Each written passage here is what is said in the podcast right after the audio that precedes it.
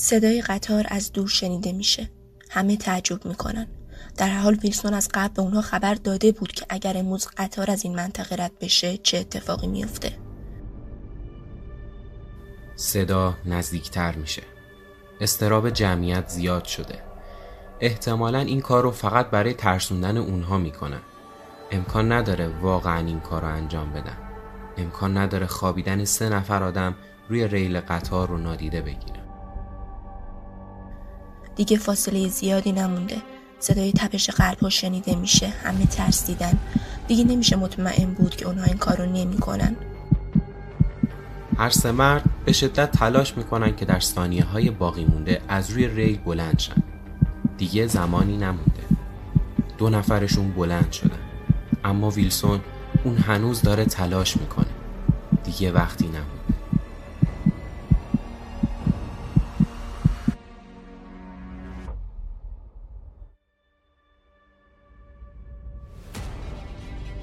صدای ما را از سایکست میشنوید. من محمد حسین احمدی و ستایش محمدی همراهتون هستیم تا در هر اپیزود درباره یک موضوع روانشناسی صحبت کنیم.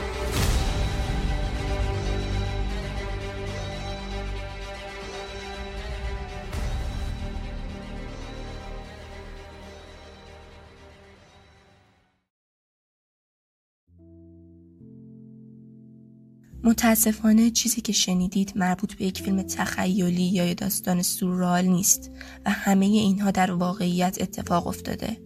ماجرا مربوط به یک حرکت اعتراضی در سال 1987 میشه. برایان ویلسون و 2 نفر دیگه از معترضین تصمیم گرفتن که در اعتراض به ارسال تجهیزات نظامی به نیکاراگوئه روی ریل‌های خط آهنی دراز بکشن که از ایستگاه تسلیحات نظامی دریایی خارج میشد. معترضین مطمئن بودن که این کارشون باعث توقف حرکت قطار در اون روز میشه، چون 3 روز قبل از اینکه دست به این کار بزنن مقامات راهن و نیروی دریایی رو در جریان کار خودشون گذاشته بودن و اونها کاملا مطلع بودن. پس چرا قطار متوقف نشد؟ چون به کارکنان غیر نظامی قطار دستور داده بودن که توقف نکنن و همین شد که اونها با نزدیک شدن به معترضین حتی سرعت قطار رو هم کم نکردن و اگرچه که 2 نفر از معترضین تونستن در ثانیه‌های آخر خودشون رو نجات بدن، ولی متاسفانه ویلسون موفق به فرار نشد و در نتیجه 2 تا پاش از زیر زانو قطع شد. البته قضیه به همینجا ختم نمیشه. پزشکیاران نیروی دریایی که در اون محل حضور داشتن از درمان ویلسون امتناع کردند و حتی اجازه ندادند که آمبولانس هاشون اون رو به بیمارستان برسونن. به همین دلیل شاهدان ماجرا از جمله پسر و همسر ویلسون 45 دقیقه در بند آوردن خونریزی پای اون تنها بودن تا اینکه یک آمبولانس خصوصی به محل رسید و ویلسون رو منتقل کرد. جالبه که آقای ویلسون که خودش به مدت 4 سال در ویتنام خدمت کرده بود، کارکنان راهن و پزشکیاران رو ملامت نکرد، بلکه سیستمی رو متهم کرد که با اعمال فشار برای اطاعت باعث شده بود که اونها دست به چنین کاری بزنن. البته کارکنان راهن به اندازه ما تحت تاثیر این بزرگواری آقای ویلسون قرار نگرفتن و خب باورش سخته، ولی خدمه قطار علیه ویلسون به دادگاه شکایت کردند به خاطر اینکه باعث تحقیر و نگرانی و اضطراب فیزیکی اونها شده بود و اجازه نداده بود که بدون قطع کردن پای اون به وظیفه‌شون عمل کنن. اما این تنها یک نمونه از اتفاقاتیه که بر اثر اطاعت خودکار از فرد صاحب صلاحیت اتفاق افتاده، موضوعی که اپیزود 23 سایکست به اون اختصاص داره. خب میدونید مسئله اینه که اکثر ما از کودکی آموزش میبینیم که اطاعت از مرجع دارای صلاحیت درست و نافرمانی کردن از اون اشتباهه. خیلی از درس‌های کتاب فارسی، سرودها، داستان‌ها و شعرهایی که در مدرسه یا خونه شنیدیم قرار بود به ما یاد بدن که به حرفای معلم‌هامون یا پدر مادرمون گوش کنیم. و خب بچه‌ها بزرگ میشن و این پیام هم همراه با اونها به سیستم نظامی سیاسی و یا حتی قانون منتقل میشه. حالا سوال اینجاست، با همه این تفاسیر اطاعت کردن بده یا خوبه؟ راستش اطاعت کردن هم مثل خیلی چیزای دیگه یه شمشیر دولبه است و نمیشه گفت لزوماً چیز بدیه. اتفاقاً در اغلب مواقع خیلی هم میتونه مثبت باشه، به این دلیل که طبعاً یه مرجع دارای صلاحیت، مثلا والدین یا معلم‌ها، چیزهای بیشتری نسبت به ما میدونن و ما هم اینو میفهمیم که اطاعت از اونها برامون فایده داره. که بخشی از این فایده به خاطر همین درایت اونهاست و بخش دیگه‌ای به این دلیله که تشویق و تنبیه ما دست اونهاست. وقتی که بزرگ میشیم هم شرایط همینه. ما باز هم از خیلی ها از جمله پلیس، قاضی و کارفرماهامون اطاعت میکنیم، چون موقعیت اونها نشون دهنده قدرت و اطلاعات اونهاست. در نتیجه منطقیه که به درخواستاشون عمل کنیم و این بیشتر وقتا به نفعمونه. اما اینجا دقیقاً نقطه‌ایه که تناقض به وجود میاد. باور اینکه اطاعت از مافوق در اکثر مواقع چیز پرخیر و برکتیه باعث میشه ما به راحتی دست به اطاعت خودکار بزنیم، یعنی اطاعتی که دیگه فکری پشتش نیست. در چنین حالتی ما مجبور به فکر کردن نیستیم، در نتیجه فکر نمی‌کنیم و کاملاً مکانیکی فقط از دستورها اطاعت می‌کنیم. خیلی وقتا این عمل بدون فکر منجر به رفتار درستی میشه، اما در هر حال بدون فکره و مثل هر کار بدون فکر دیگه‌ای ممکنه منجر به اتفاقاتی بشه که نباید، و این اتفاقات ممکنه که اصلا اتفاقات کوچیکی نباشن. نمونه‌اش رو در مثال ویلسون یا حتی در ماجرای هولوکاست جنگ جهانی دیدیم. البته مثال‌های دیگه‌ای هم وجود دارن. بذارید یه بعد دیگه از زندگیمون رو بررسی کنیم که در اون هم تأثیر اطاعت کاملا بارزه، یعنی پزشکی. سلامتی برای همه ما مسئله به شدت مهمیه. به همین دلیل پزشکا که بیشترین اطلاعات رو در حیطه حفظ سلامتی دارن، برای ما افرادی ذی‌صلاح و محترم قلمداد میشن. کارکنان مرکز درمانی هم به خوبی این مسئله رو میدونن که نظر دکتر ارجحیت داره و هیچکس از دستور دکتر تخطی نمیکنه مگر پزشکی که جایگاه بالاتری داشته باشه. در نتیجه اتفاقی که میفته اینه که اطاعت خودکار بقیه کارکنان از پزشک شکل میگیره. این موضوع زمانی نگران کننده میشه که پزشک مرتکب اشتباه فاحشی بشه، چون هیچ کدوم از افراد سلسله مراتب پایین‌تر این فکر به ذهنش خطور نمیکنه که ممکنه این شخص اشتباه کرده باشه و اگه مورد عجیبی وجود داره من حداقل میتونم ازش سوال بکنم. شاید جالب باشه که بدونید بر اساس تحقیقی که دانشگاه هاروارد انجام داده 10% از ایست‌های قلبی که در بیمارستان‌ها اتفاق میفته ناشی از اشتباهات دارویی هستند. اشتباه در مورد داروهایی که بیماران دریافت می‌کنن ممکنه که به دلیل علت‌های متفاوتی باشه، اما کتابی وجود داره به اسم اشتباهات پزشکی، دلایل و تحذیر از آنان، نوشته دکتر مایکل کوهن و نیل دیویز، که این کتاب خیلی روشن میگه که قسمت اعظمی از این اشتباهات به دلیل اطاعت بدون فکر از مافوق، یعنی پزشک نوبت، اتفاق میفته. پروفسور کوهن در این باره میگه موارد بسیاری در دست است که نشان می‌دهد نه خود بیمار، نه پرستار، نه پزشک داروساز و نه پزشک دیگر هیچ یک نسخه را زیر سوال نمی‌برد. اتفاقاً در این باره یک آزمایش جالب هم انجام شده که صحت این موضوع رو کاملاً تایید می‌کنه.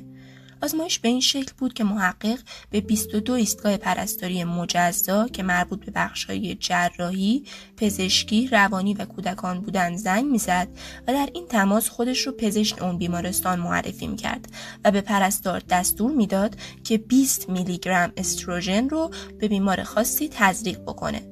4 دلیل بزرگ وجود داشت که به خاطر اونها پرستار نباید این کارو می‌کرد. اول اینکه تجویز دارو از طریق تلفن انجام شده بود و این کاملاً برخلاف قوانین بیمارستان بود.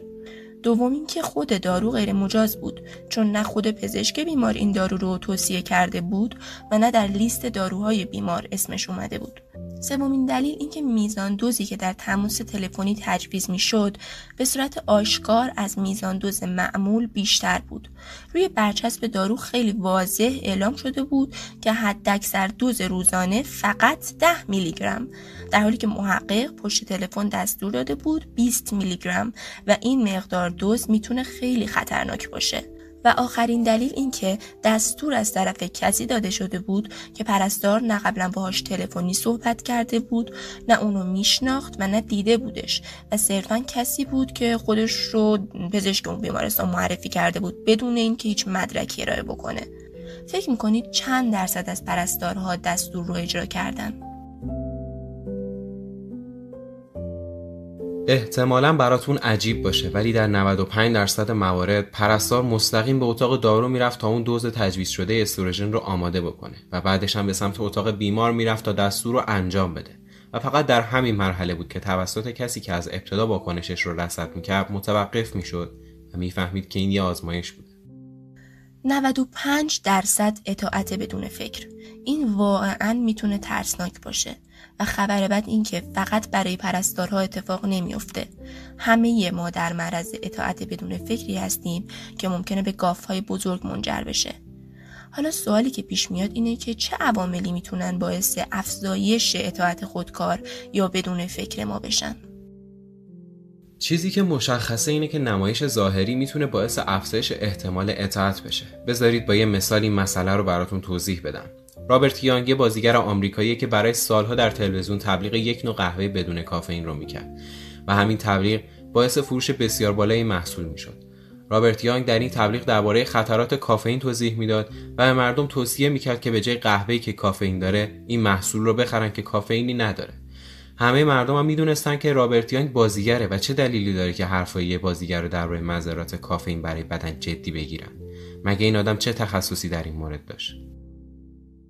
نکته این تبلیغ موفق اینجا بود که رابرت یانگ قبلا در یک سریال تلویزیونی معروف نقش یک دکتر رو بازی کرده بود و در اذهان مردم با اون نقش گره خورده بود و خب میدونیم که ظاهرا خیلی عاقلانه به نظر نمیاد که مردم تحت تاثیر حرفای مردی قرار بگیرن که میدونن هنرپیشه است و فقط نقش یک دکتر رو قبلا بازی کرده.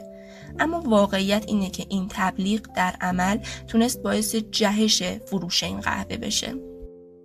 این نمایش ظاهری میتونه به اشکال مختلف اجرا بشه. برای مثال یکی از علاقه‌های اصلی افراد کلاهبردار اینه که با یک لباس شیک از یک ماشین گرون قیمت پیاده شن و خودشون رو به فردی که هدف کلاهبرداریشونه معرفی کنن که مثلا دکتر فلانی هستم یا فلانی هستم استاد فلان دانشگاه و جملاتی مثل اینها. اونا میدونن که با تجهیز کردن خودشون به یه سری ابزارها میتونن شانسشون رو برای مجاب کردن طرف مقابل بالاتر ببرن. میپرسید چه ابزارهایی؟ سوال خوبیه. 3 ابزار عنوان، پوشش و تجمل و تزیینات. عنوان ابزار بسیار قدرتمندیه. دکتر چالدینی تعریف میکنه که استاد یکی از دانشگاه‌های معروف در شرق آمریکا که از قضا خیلی هم اهل سفره، خیلی وقته که تصمیم گرفته در گپ‌هایی که با غریبه‌ها در سفراش میزنه، دیگه عنوان حرفه‌ای خودش رو بیان نکنه. چون به محض انجام این کار شکل تعامل افراد ناگهان تغییر میکنه و کسایی که تا همین چند لحظه پیش افراد فعالی در گفتگو بودن یه دفعه تبدیل به آدم‌های مؤدب، حرف گوش کن و کودن میشن. کسی که تا چند دقیقه پیش به راحتی عقایدش رو ابراز میکرد و بحث رو جالب‌تر میکرد، حالا صرفاً خیلی مؤدبانه با هر حرفی که استاد دانشگاه میزنه موافقت میکنه. همه اینها باعث شده بود که استاد دانشگاه تصمیم بگیره که در تعامل‌هاش با غریبه‌ها درباره عنوان حرفه‌ایش دروغ بگه. اما به نظرتون اگر این فرد که قد نسبتاً کوتاهی هم داشته میفهمید که با گفتن عنوان شغلیش بلندتر به نظر میاد، بازم دلش میخواست این مسئله رو پنهان کنه؟ چیزی که گفتم اصلاً بلوف نیست. آزمایشی که در مورد 5 کلاس از یک کالج استرالیایی انجام شد این موضوع رو ثابت میکنه که عنوان پرشکوه باعث میشه که افراد بلندتر به نظر بیان، یعنی بلندتر ادراک بشن. آزمایش به این شکل انجام می شد که یک فرد ثابت از دانشگاه کمبریج رو با نقش‌ها و عناوین مختلفی در 5 کلاس از این کالج معرفی می کردن. در یک کلاس گفتن که اون دانشجوی دانشگاه کمبریجه.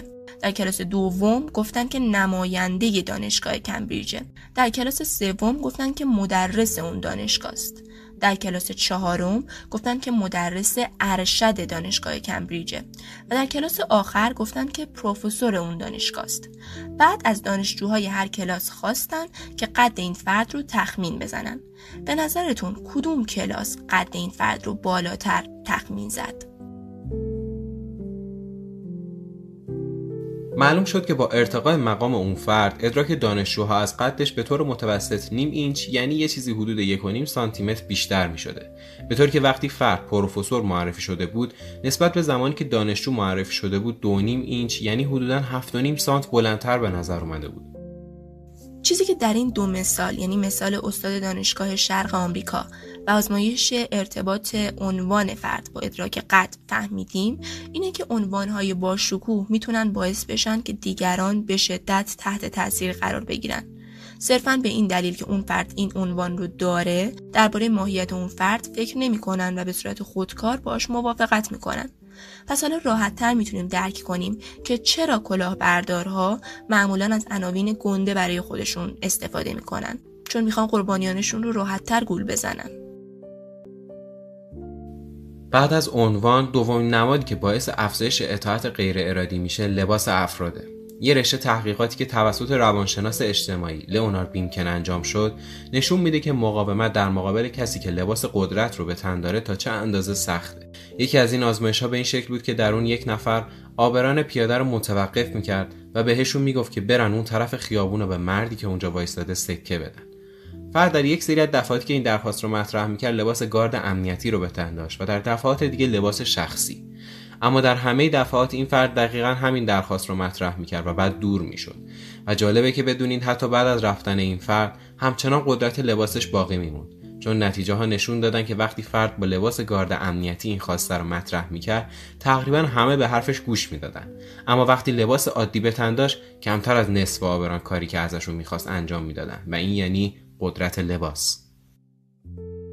اما فقط همین نیست، یک شکل دیگه از پوشش هم وجود داره که کمتر از یونیفرم خودنمایی میکنه اما بازم به شدت تاثیرگذاره و اون چیزی نیست جز کت و شلوار خوش‌دوختی که خیلی وقتا تن تجار ثروتمند می‌بینیم. این شکل از پوشش به صورت عرفی نماد قدرته. برای مثال در تحقیقی که در تگزاس انجام شد به یک مرد 30 ساله مأموریت دادن که چند دفعه در حالی که هنوز چراغ قرمزه از عرض خیابون رد بشه و خب طبعاً با این کارش قانون رو زیر پا بذاره. با این تفاوت که در نیمی از این دفعات یک دست کت و شلوار و کراوات تازه اتو خورده پوشیده بود و در باقی دفعات بلوز و شلوار کار. حالا فکر میکنید در کدوم حالت افراد بیشتری به تبعیت از اون مرد قانون رو زیر پا گذاشتن و در حالی که چراغ قرمز بود از خیابون رد شدن؟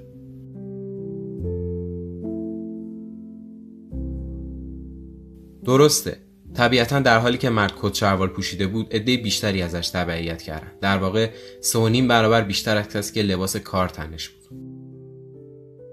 و اما آخرین فاکتور مهم یعنی تجملات و تزیینات.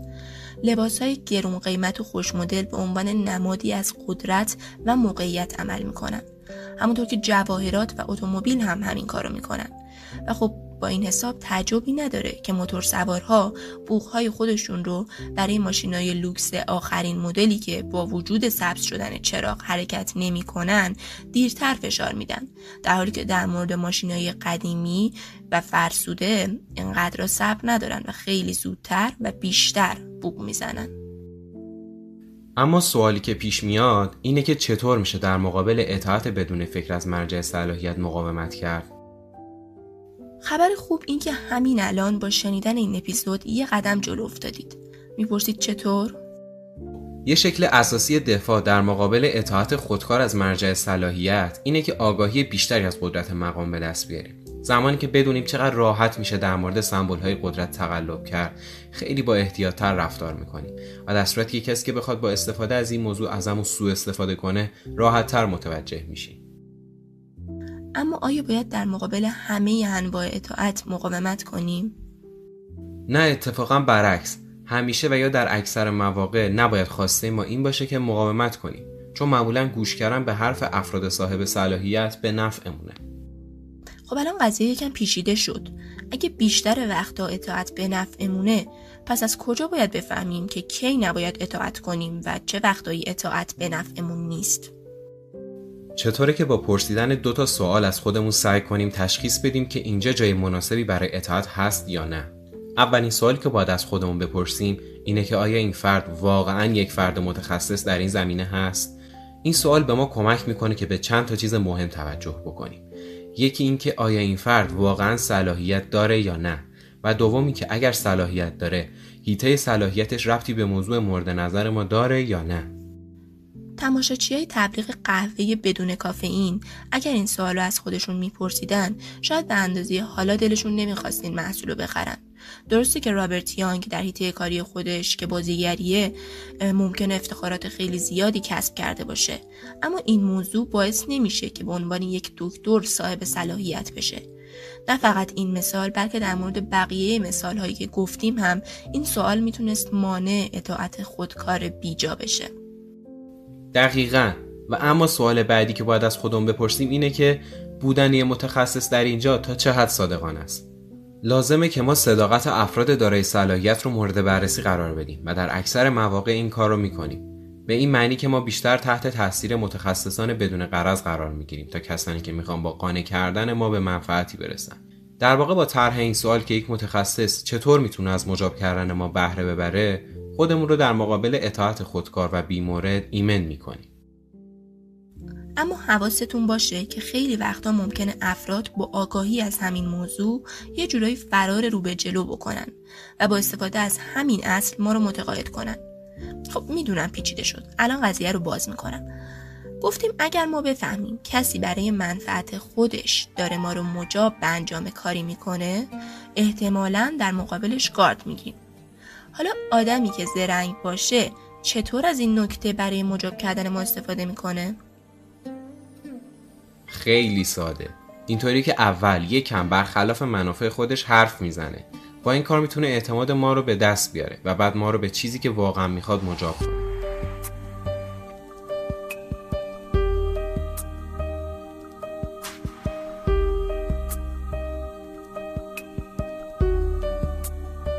صدای ما رو از اپیزود 23 سایکست شنیدید.